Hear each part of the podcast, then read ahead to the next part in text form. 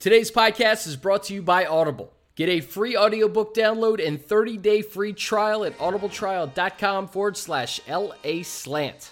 Over 180,000 titles to choose from for your iPhone, Android, Kindle, or MP3 player. That's audibletrial.com forward slash LA slant.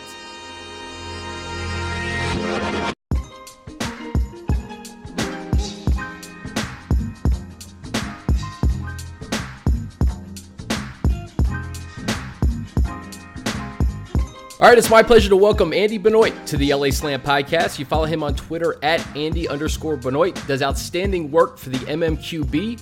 Andy, I appreciate you joining me, buddy. How you doing? I'm good. How are you, Chris?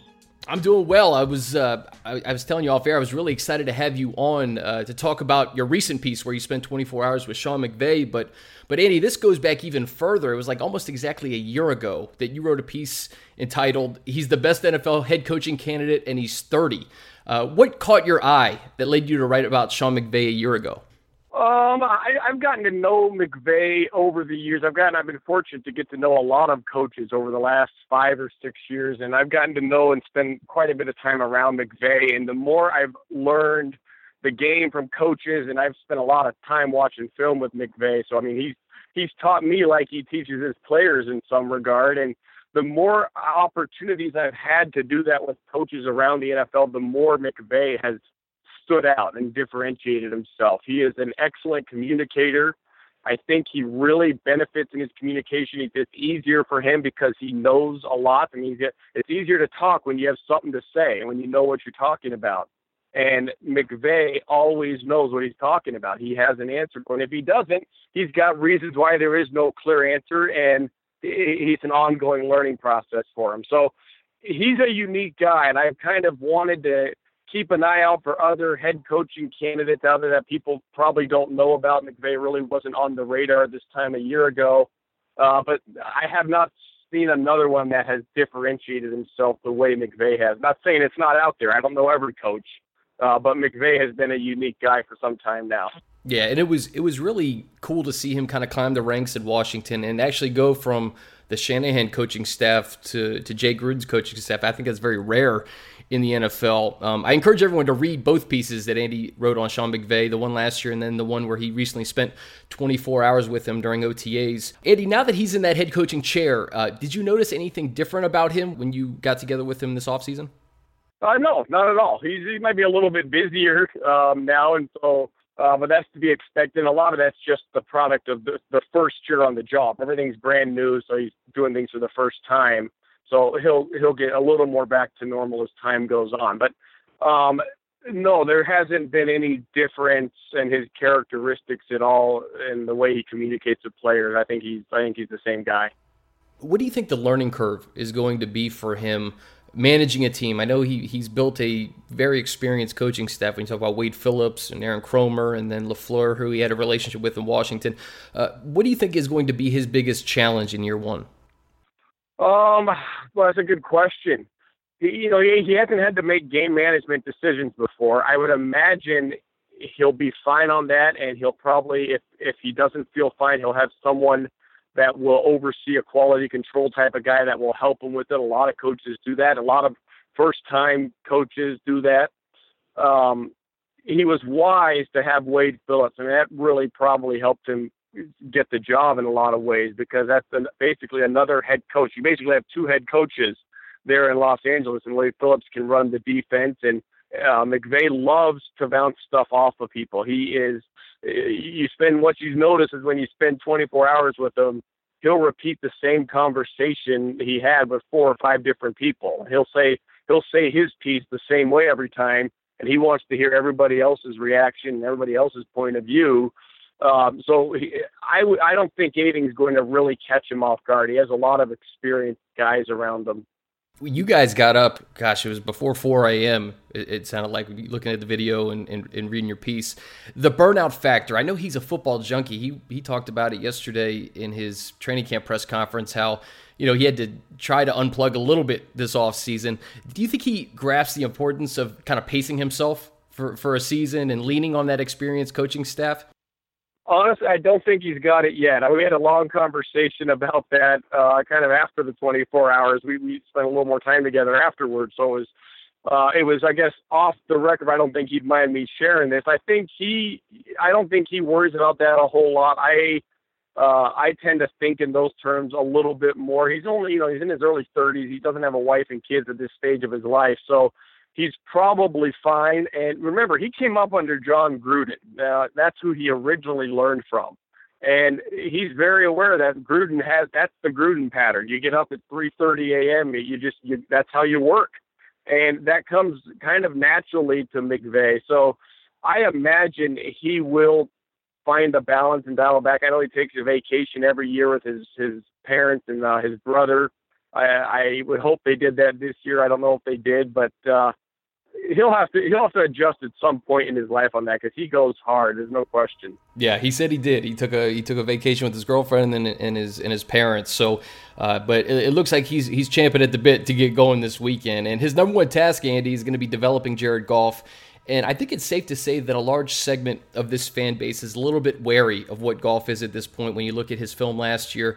But I know that you mentioned he was so great with his pocket presence. He really hung in the pocket last year, uh, really in such a down season where your offensive line didn't perform. When you look at the film, what do you see in Jared Goff? Well, I would I'd probably call it pocket toughness in his case because um, as far as the presence goes, it's a, a fine line but an important one. You know, he he probably has work to do in terms of moving in the pocket, understanding the nuance spacing and how you can make your offensive line correct even when they've been incorrect just by moving and drifting accordingly. Uh, I think he's willing to do that. That's not easy to develop. Some guys never develop it and they become the first round bust. So I Blaine Gabbert's the most glaring example. Uh, but those guys that never develop it, they don't have the pocket toughness to start with, and and they're not willing to get hit. Ultimately, you want to not be getting hit. But if you're worried about getting hit and you're adjusting your game to avoid hits and you, you and you don't have the pocket mechanics down yet, that's a problem and that's how you don't develop. And Goff has shown no sign of worry about getting hit. He's willing to hang in there and, and, play tough and stare down the gun barrel, as they like to call it. Um, so I think that's something to build on. That's a foundation that you can work with. Sure. So so his pocket toughness over his pocket presence at this point, I guess, is a is a fair at way to say it. At this point, but I, yes, I think he has the ability though to develop some pocket presence. I, he's he's got to get a little tighter in some of his footwork, and I'm not a a super expert on this, but I I watched him. I've watched every snap he's taken. I've talked to people who have studied quarterbacks for a lot of years, and the feeling is he's got to tighten up the footwork just a little bit um, and there's no guarantee he will. That's, all this stuff sounds small. It's it's it, the quarterback's a bunch of really hard small jobs put together, and you have to do them all correct. Andy, when you look at this team on tape from last year, and I know it, it's hard, especially on the offensive side of the football with, with Sean McVay coming in. Um, what was the glaring weakness last year? I think easily you could point to the offensive line, but you know Todd Gurley regressed, and I think the the wide receivers were subpar. Um, what do you think was the most glaring weakness on that offense? Oh, I mean, it was it really was pick, across right? the board. Yeah, I mean, it, it when I don't like to be negative. I mean, these are professional players. You know, I think they deserve to be respected because they're all great in some degree. That's how they're in the NFL. Um, the Rams. Here's what's true though: the Rams could not even run basic inside zone running plays last year, which are just simple north and south between the tackles, run behind a double team. Somebody works up to a linebacker and blocks them. They struggled with that. And if you can't run that, it, it almost doesn't matter what level you're at, but especially in the NFL, you're not going to compete. And so once that became an issue, once the offensive line woes were so glaring, Gurley then became a different runner. He got worse. Uh, he he got tentative, and the times where the blocking did win, he didn't capitalize. And then when all of it was added together, and they, when you have this kind of scenario, you're going to see a lot more third down and longs well, they they didn't have the personnel to win on third down and long. I mean, they didn't have wide receivers who could win consistently one on one. So uh, it was a, a collection of things. They're still going to have issues. Uh, you can't overhaul the entire roster right away. Um, I think they'll be a little. I think they'll be designed to account for those issues a little more this year. They'll hide the weaknesses, but it, it's very much going to be a work in progress. Yeah, with Aaron Kromer coming in to coach the O line, he had a lot of success in Buffalo with uh, with Shady McCoy and company. And then you, you, get Andrew Whitworth coming in to play left tackle, which is an obvious upgrade. Couple that with what McVay liked to do with Bill Callahan and the consistent, I wouldn't say elite, but consistent running game uh, that the Redskins had from time to time. Do you see Todd Gurley at least taking a step in the right direction? I asked people, I don't, I don't know if Todd Gurley is the guy we saw in year one or year two, and I think this is going to be a telling third season for him. Yeah. I would bet he's the guy from year one. He he is an extremely gifted runner, great body. I mean, he's a he's big. You don't think about Gurley; he's a big guy. I think he's six foot three. I want to say, and he's got the thickness to accommodate that. He's not a lanky six three, so he has size. He has very subtle change of direction ability. It's almost imperceptible at times, and it's, a, it's an extremely rare form of make you miss ability.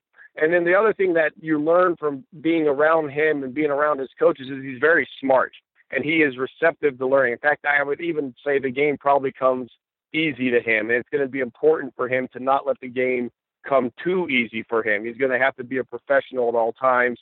Um, I think Gurley's going to have a, a tremendous career, and I think he's going to be very good this season. Moving to the defensive side of the ball, Andy. Aaron Donald, he's number 13 on your top 400 list, and I suggest people check that out if they haven't already on the mmqb.com. Uh, we're taping this on a Friday morning, and it looks as if we have a holdout situation in Irvine right now, Andy. How much does this Rams defense change without him on the field? Oh, I mean, it, it's going to change a lot just because of the, the type of talent he is. He's one. He's one of the small groupings of guys in the NFL who can transcend your scheme. He'll be great no matter what you do. Uh, he's got to learn a new system with Wade Phillips there. I don't think that will be as big a deal as people make it out. I think it's important he gets in the camp, but he needs to get the business side taken care of first. His market's high right now, and he, he has to cash in, and that's I, I certainly understand that. I think Wade Phillips will use him in a lot of one gap stuff. So the presentation might be different. They might be lining up a little bit differently, but I think overall Donald's going to play mostly the same responsibilities that he did in the previous regime. So if he shows up a little bit late, I wouldn't worry a whole lot. If he misses the first three weeks of the preseason, maybe then some time to say, ah, it's not ideal, but um, I I think they'll be fine with Aaron Donald there, and they need him on the field, obviously. Yeah, you know he's he wants to be one of the, if not the highest paid player in the league, and I think deservedly so. And uh, they have some pieces there when you talk about Robert Quinn and um, you know, Kayvon Webster coming over from Denver. So we'll, we'll see what happens. But uh, moving over to the Chargers, Andy, you got Joey Bosa at number 20 on your top 400 list. How disruptive do you think that defense can be with Melvin Ingram and then Gus Bradley coming in to head this defense? Yeah, I'm eager to see how Bradley uses those guys. What Ingram and Bosa have that makes them special, and especially Bosa, but Ingram has it too, is lateral explosive movement in confined areas. So in other words, they can go left and right and, and beat you quickly that way. And offensive linemen, that's the hardest thing you can present to them because the linemen are not laterally agile athletes typically. Uh, that's what they do well. You can also design a lot of stunts and twists around guys like that. Whenever the guys can move east and west, you can get very creative in your pass rushing design. Uh, John Pagano did a very good job of that as San Diego's defensive coordinator, and I'm eager to see what Bradley does because he's really he doesn't design that stuff as much as Pagano did. He's a little bit more of a everybody line up and just rush the QB. We're gonna, They'll do stunts and stuff like that up front, but Bradley doesn't move his guys around. He doesn't disguise the fronts quite the same way Pagano did. So I'm eager to see what happens there in more of a straightforward scheme with Ingram and with Bosa. Andy, what do you make of that secondary with Verrett and Hayward fitting into Gus Bradley's scheme? I know he's typically had some some bigger corners. How do you think they fit into what Gus likes to do?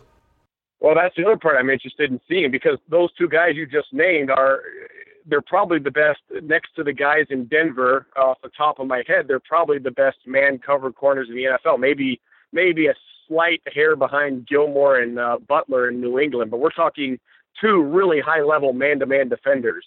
And when you have that, uh, you can win on an island, and now you've got more bodies to use in the middle of the field. So you're more versatile with your safeties, uh, to a lesser extent with your linebackers, and that's how your scheme becomes multiple.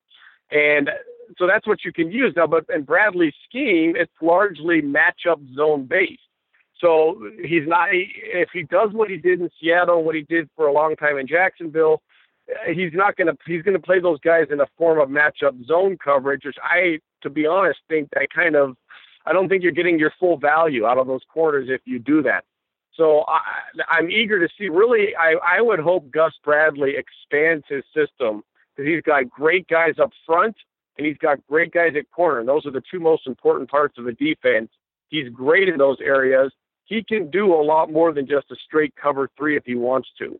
Yeah, this is really a complete football team. You know, they, they blew six fourth quarter leads last year, and um, you had Philip Rivers ranked number 88 on your list, so that's that's high praise there. Um, you always have a chance with him under center. What do you make of their prospects on the offensive side of the football? Kind of a, a revamped offensive line with Russell Okung coming in. You draft two of the three best interior linemen in this draft, and Feeney and and Lamp, uh, and then even without Mike Williams, let's say he does miss the season or a big portion, you got so many weapons with with Keenan Allen and Hunter Henry leading the charge there. Melvin Gordon in the backfield. Uh, I guess what are your prospects for this offense?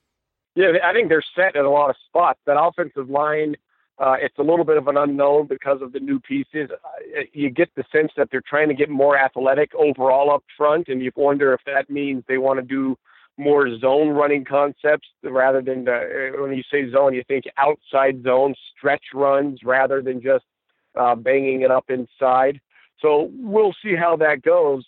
Uh, but you've got a field general quarterback who can own the game at the line of scrimmage, and you, he's got a lot more weapons around him now.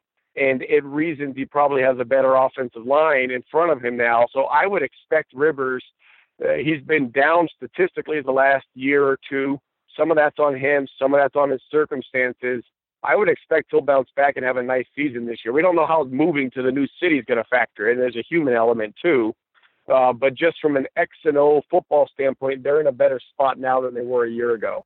I want to get you out of here on this, Andy. You mentioned the Chargers are here now, and really the Chargers and the Rams are in an arm race, arms race to compete. These guys need to win, and they need to win now. What's the ceiling and the floor for both of these teams in 2017? Uh, in terms of wins and losses? Yeah, in terms of wins and losses. I think the ceiling for the Rams would be 10, and that's an optimistic ceiling probably. Um, the, the floor is probably four, and and then for the Chargers, the ceiling is the ceiling is probably twelve, and the floor is six. That makes sense, and it's it's a wide ranging number, but you know what? That's the truth. You just don't know That's what to expect. The NFL is, yeah. Exactly, exactly. Yeah. So we'll see what happens. It's gonna be a lot of fun. I'm, I'm, I'm, excited. Training camps are finally opening up. He's Andy Benoit. You can follow him on Twitter at Andy underscore Benoit. Andy, can't thank you enough for your time. Hope to do it again with you soon. All right. Thanks, Chris.